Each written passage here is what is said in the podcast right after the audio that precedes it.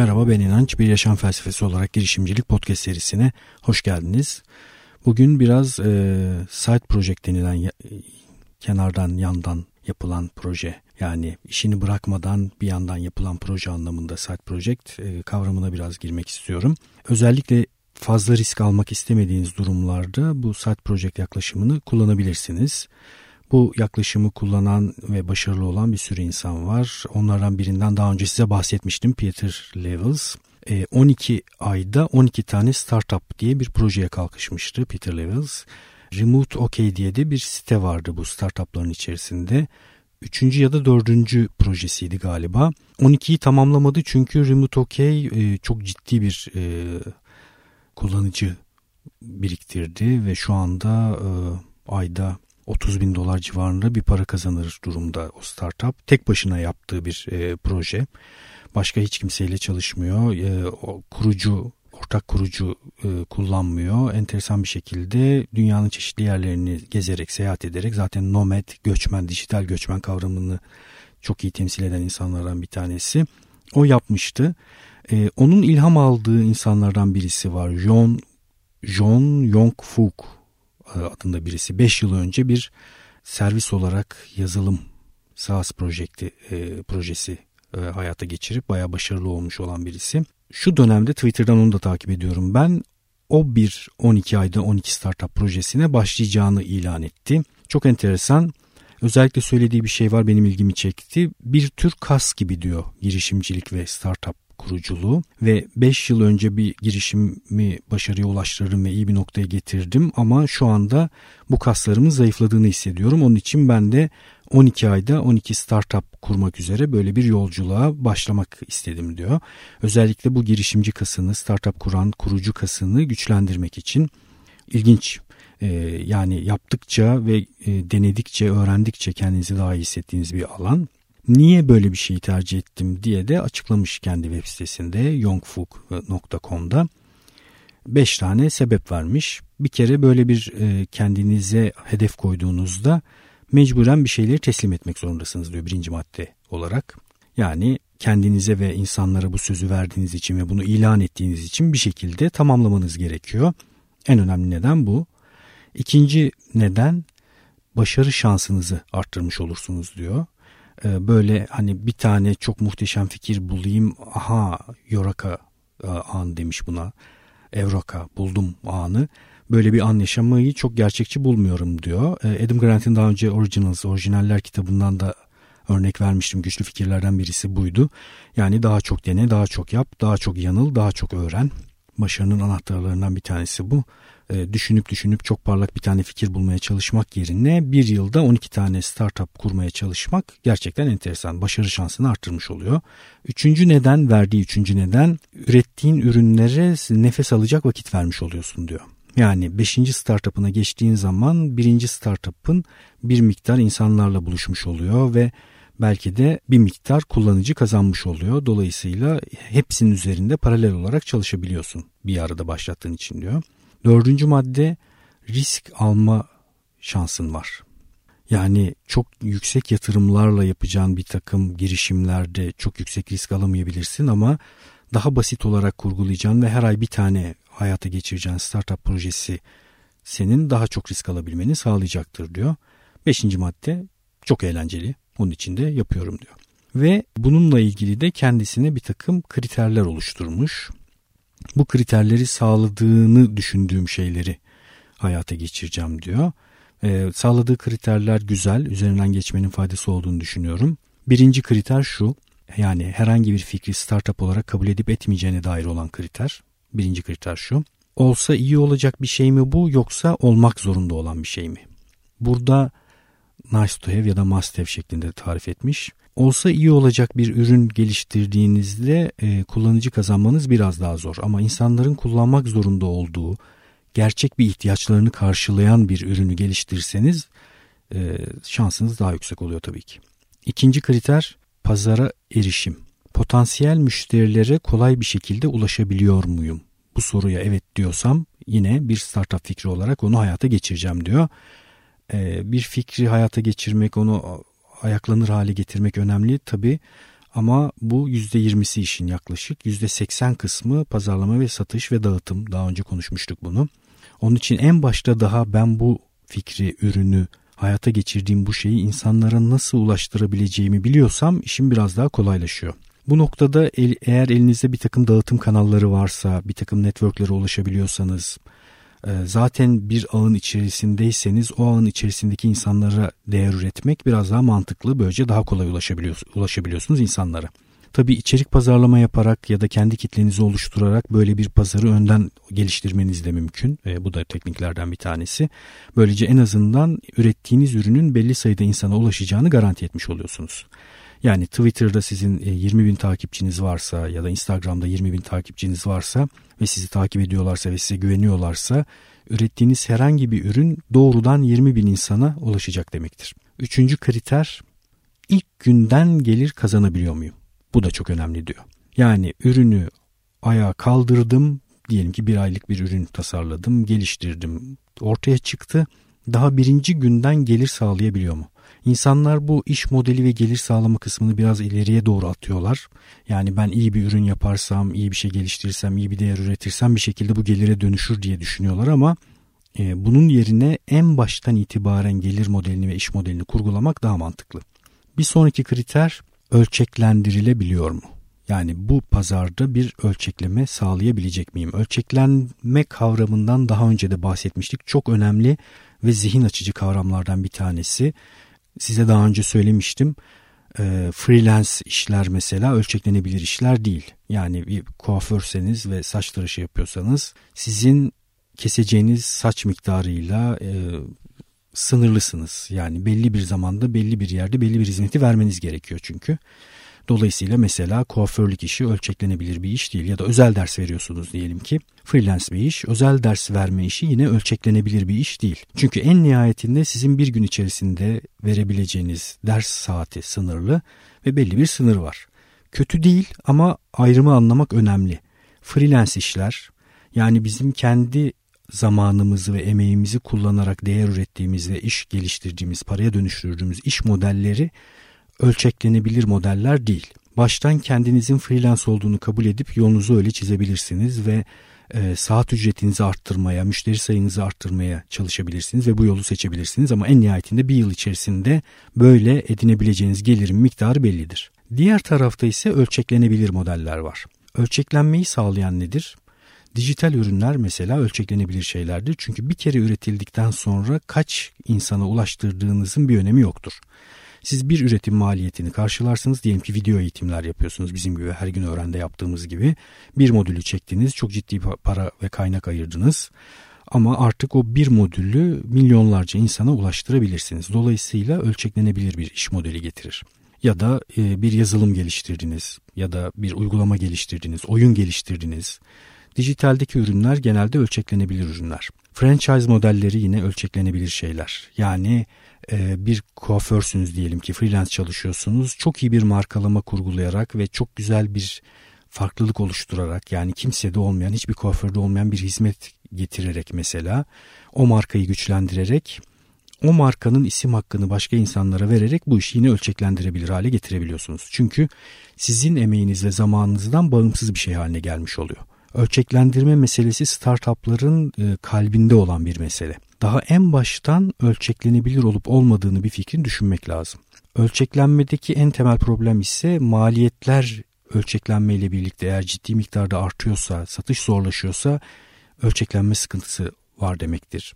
Ya da o işin ölçeklenmesi için çok ciddi bir saha satış ekibi gerekiyorsa yine başka bir yatırım gerekiyor olabilir. En baştan bunları düşünmek önemli. Bir sonraki madde savunulabilir yani savunması güçlü mü? Charlie Munger'ın da herhalde bir hendek kavramı vardır. Rakiplerinizle sizin aranızda kale gibi düşünün kendi işinizi. Böyle bir hendek ve timsahlar varsa rakiplerin size ulaşması daha zor olacaktır. Ama etrafında işin hendek ve timsahlar yoksa herkes sizin işinizi kopyalayarak bir benzerini yapabilir. Kopyalamayı engelleyen şeyler nelerdir? Yüksek marka değeri mesela kopyalamayı engelleyen şeylerden bir tanesidir hemen hemen aynı ürünü hatta belki daha kalitelisini bile insanlar sırf markayı sevmedikleri için ya da marka bağı olmadıkları için marka bağı kurmadıkları için o markayla tercih etmeyebilirler. Sadece o markadan satın almayı karar vermişlerdir ve o değeri o markada görürler. Dolayısıyla marka değeri önemli e, hendeklerden bir tanesidir.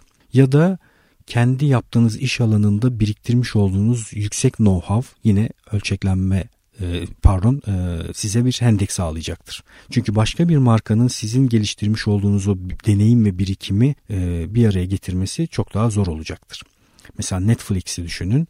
Netflix'in hendeği var şu anda. Çünkü çok ciddi bir kütüphanesi var. Yaptığı bir takım anlaşmalar var. Kendi ürettiği bir takım diziler var. Model olarak çok benzeri kurgulanabilir bir model. Dijitalde bir takım işte videoları, filmleri insanlara ulaştırıyorsunuz.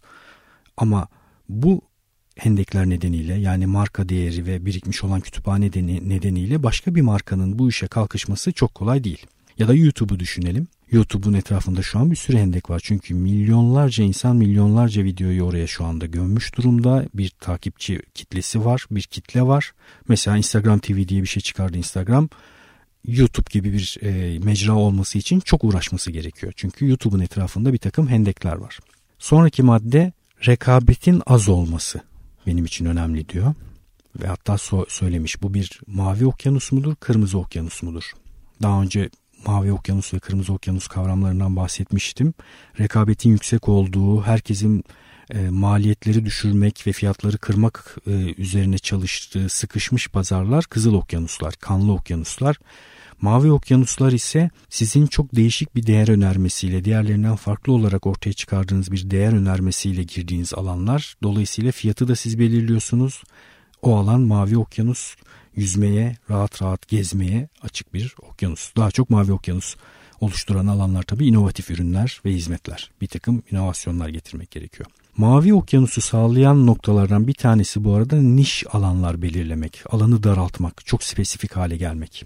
Daha sonra bahsedeceğim. Bu yakınlarda e, okuduğum birisi var. Hemen ismini size bulayım. Joe Peluzzi'ydi galiba. Content Marketing Institute'un kurucusu, içerik pazarlama enstitüsünün kurucusu. Kitapları da var. Çok iyi bir uzman bu alanda. Onun verdiği bir örnek var. Amerika'da e, bir tane çiftçi, çiftçi değil normal ev, evi olan bir insan arka bahçesinde tavuk yetiştirmek istiyor ve araştırmaya başlıyor. Ne yapabilirim, nasıl yetiştirebilirim diye. Bununla ilgili pek bir bilgi bulamıyor. Yani arka bahçemde nasıl tavuk yetiştiririm konusunda ciddi bir kütüphaneye, kitaba, bilgiye, veriye ulaşamıyor. Sonra kendisi bunun üzerine çalışmaya başlıyor. Sadece hatta şu an ismi şey e, tavuklara fısıldayan adam hani köpeklere fısıldayan adam vardır ya uzman bir tane meşhur programları da olan ona benzer bir şekilde benzer bir şekilde isim koymuş tavuklara fısıldayan adam diye bu konuda bu niş alanda blog yazıları yazıyor, videolar çekiyor ve içerik oluşturmaya başlıyor. Ve bir süre sonra komşuları diyorlar ki ya bize de öğretir misin arka bahçemizde tavuk nasıl yetiştiririz diye. Onlara da bir takım danışmanlıklar veriyor. Sonra başka eyaletlerden başvuruyorlar. Gel bize bu işi anlat arka bahçemizde nasıl tavuk yetiştiririz diye. Şimdi inanılmaz bir iş kurgulamış durumda bu noktada. Bakın tavuk yetiştirmek değil, e, beyaz et değil, e, arka bahçesinde insanların tavuk yetiştirmesi için iş. Böyle niş haline geldiğinizde işte baya dikkat çekiyorsunuz. Çünkü günümüzdeki ekonominin en temel noktalarından bir tanesi insanların dikkatini çekebilmek. İnsanların dikkatini çekmeye çalışan bir sürü şey var. Bir sürü rakip var. Bütün o rakipler içerisinde sizi bulmaları çok kolay değil. Benim de yaptığım, hepimizin yaptığı temel bir hata vardır. Özellikle kişisel markalama üzerine çalışıyorsanız, bir takım içerikler üretiyorsanız çok fazla alana dağılırız. Kendimizi bir alana daraltmayı çok fazla tercih etmeyiz. Başta sezgi karşıtı gibi görünmekle birlikte çok spesifik bir alana tariflemek kendini e, çok ciddi kaldıraç etkisi olan bir şey. Yani ne bileyim işte ne diyebiliriz örnek verecek olursak e,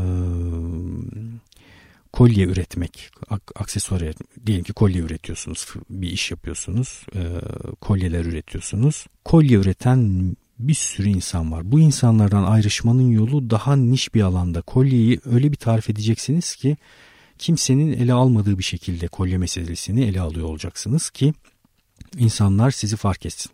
Yani rekabetin az olduğu bir alanda seçeceğim diyor startuplarımı. Bir sonraki kişisel tutku. Yani bu startup fikri benim kişisel tutkularımla uyumlu mu? Neden bunu söylüyor?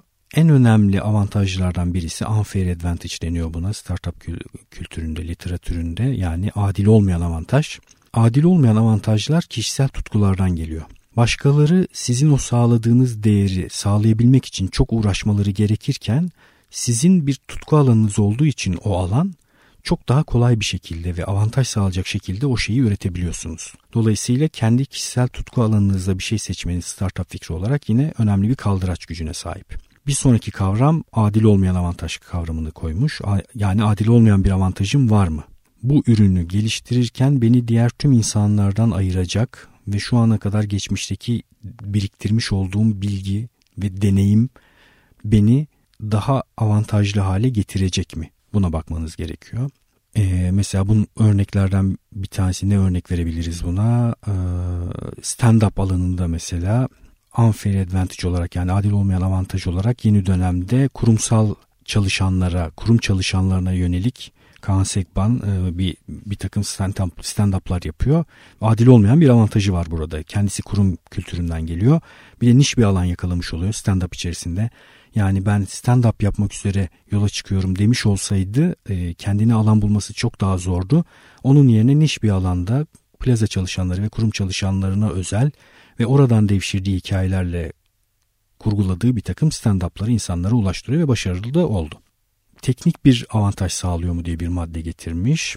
Yani benim ürettiğim şey başka bir yerde de kullanılacak bir teknik avantaj sağlıyor mu bana? Burada kastettiği ürettiğim o şeyden edindiğim öğrenmeyi başka şeylerde de kullanabilecek miyim? Bir sonraki madde ise müşterilerin e, müşteri edinme potansiyeli var mı? Yani bu fikir, fikrin viral bir tarafı var mı? İnsanlarla buluşturduğumda bu fikri ben e, viral bir şekilde başka insanlara da ulaşacak mı? Bu kriterlere bakacağım diyor. Bu kriterleri sağlama durumunda kendi geliştireceği startup listesini alacak. Bununla ilgili kendisi bir tane de e, dosya hazırlamış. Bu dosyayı da ücretsiz olarak web sitesinden paylaşmış yongfuk.com'dan. E, bu dosyayı siz de kullanabilirsiniz. E, dosya içerisinde e, fikirleri sıralayacağınız bir alan var. Müşteri grupları sıralayacağınız bir alan var. Müşteri problemini sıralayacağınız bir alan var. İş modelini sıralayacağınız bir alan var. Kendiniz kendi iş fikirlerinizi buraya girerek e, böyle bir yolculuğa çıkabilirsiniz. Ben neden öneriyorum e, bu şeyi yani 12 ayda 12 startup fikrini? Bir kere sizi zorlayacak bir şey. Çok öğretici bir şey. Ertelemeyi çok seviyorsanız, bir şeylere kalkışma konusunda sıkıntı çekiyorsanız kendinizi mecbur bırakmış olacaksınız. Böyle bir şeyi insanlara ilan ettiğinizde sosyal baskı oluşacak ve sizi takip ediyor olacaklar. Siz de bu sosyal baskıya cevap vermek isteyeceksiniz. Bir tür bile bile ladesi olduğunu düşünüyorum ve faydası olacağını düşünüyorum. Bir tabi düzenleme getirilebilir buraya. Tek başınıza 12 ayda 12 startup yapmak yerine bir ekiple 12 ayda 12 startup yapabilirsiniz ya da e, her bir startup fikrini farklı bir ekiple de yapabilirsiniz. İlla tek başınıza yapmak zorunda değilsiniz. Etrafınızda bu alanlarla ilgili insanlarla konuşup böyle bir projeye kalkışacağınızı söyleyip farklı bilgi kümelerinden farklı insanları bir araya getirebilirsiniz. İşte ne bileyim bir yazılımcı olur, bir tasarımcı olur, e, bir tane pazarlama ile ilgili olan birisi olur, bir tane işleri yönetmek üzere kendini ortaya koyacak birisi olur. 4 kişilik bir ekiple mesela 12 ayda 12 startup diye bir şeyi kurgulayabilirsiniz. Genelde bu 12 ayda 12 startup projelerini yapan insanlar bunu dokümante ediyorlar ve webten paylaşıyorlar. Çünkü bu işin hikaye kısmı da önemli. Yani insanların sizin ne öğrendiğinizi takip etmesi değerli ve önemli. Orada da ayrı bir değer üretiyorsunuz. Yongfuk da zaten bu yapacağı üreteceği startuplar ve ürünlerle ilgili e, bu blog içerisinde bir takım güncellemeler yapacağını söylüyor. Twitter'dan da beni takip edebilirsiniz diyor. Siz de böyle yapabilirsiniz. Tamamı başarısız olsa ne olur bu 12 startup'ın? Hiç önemi yok. Öğrenmiş olursunuz. Daha sonra yapacağınız girişimlerde, daha sonra kurulacağınız startuplarda ciddi öğrenmeler sağlamış olarak yolunuza devam edersiniz. Benim bir başka önerim yine böyle bir şeye kalkışacaksanız 12 tane startup'ı hep aynı kategoriden seçmemeniz yönünde olacaktır. Farklı farklı öğrenmeler sağlayabilmek için işte bir tanesi web projesi olabilir, bir tanesi e, cep telefonu uygulaması olabilir, bir tanesi elle tutulabilir gerçek bir ürün olabilir. Yani ne bileyim işte ben mesela çocuk yetiştiriyorum 0-3 yaş arası çocukların oynayabileceği bir takım oyunlar tasarlayabilirim. Bu ayrı bir ürün olabilir. E, bir tanesi kitap olabilir. Bir kitabı e-kitap olarak e, internet üzerinden yayınlayacak olabilirsiniz. Böyle bir çeşitleme yaparsanız öğrenme miktarınız artacaktır. Bir başka önerim de artık günümüzde ekonominin globalleşmesi sonrasında yerel pazara oynayacak bir takım startuplar yapmaya çalışmak yerine globale iş yapmaya çalışmak da yine yüksek kaldıraç gücü olan bir, şey, bir, e, bir eylem olur. Çünkü herhangi bir ürünü e, Türkiye'de insanlara açtığınızda ulaştığınız pazar büyüklüğüyle global pazarı karşılaştırdığınızda çok ciddi bir fark var. Özellikle dil bariyeri gerektirmeyen ürünler geliştiriyorsanız, dil gerektirmeyen ürünler e, geliştiriyorsanız bunu e, global pazarı açacak şekilde tasarlamanız çok önemli. E, burada da globalde duyurmanın bir takım yolları var. E, Product Hunt diye bir site var mesela. Orada kurguladığınız startup'ı insanlara ilan edebiliyorsunuz ve insanlar eğer ilgileniyorlarsa oy vererek yukarı çıkmasını sağlayabiliyorlar. Benim özellikle ilham alıp takip ettiğim sitelerden birisi Product Hunt. Şu açıdan da ilham verici. Orada geliştirilen başka ürünleri görüp siz de benzeri bir ürün geliştirebiliyorsunuz ya da ilham alıp o alanda fark oluşturacak başka bir ürün geliştirebiliyorsunuz. Aynı zamanda ilham verici bir tarafı da var. Evet bugün e, böyle işimizi kendimizi fazla riske atmadan kendi hayatımızı devam ettirirken de startup dünyasına girebileceğimizden bahsettik. Yani kurumsalda çalışıyorsunuz, hiç başka şekilde risk alacak durumda değilsiniz, başka bir yere gidemiyorsunuz, çalışmaya devam etmek zorundasınız. Bu durumda kendiniz ya da bir ekiple bir site project oluşturup 12 e, ayda 12 startup yaparak bu dünyaya adım atabilirsiniz. Evet benim için yine çok keyifli bir e, kayıt oldu. Umarım sizin için de öyle olmuştur. İnançayar.com adresinden e-posta listesine üye olabilirsiniz. Şu anda bir e-posta listesi orada form olarak var.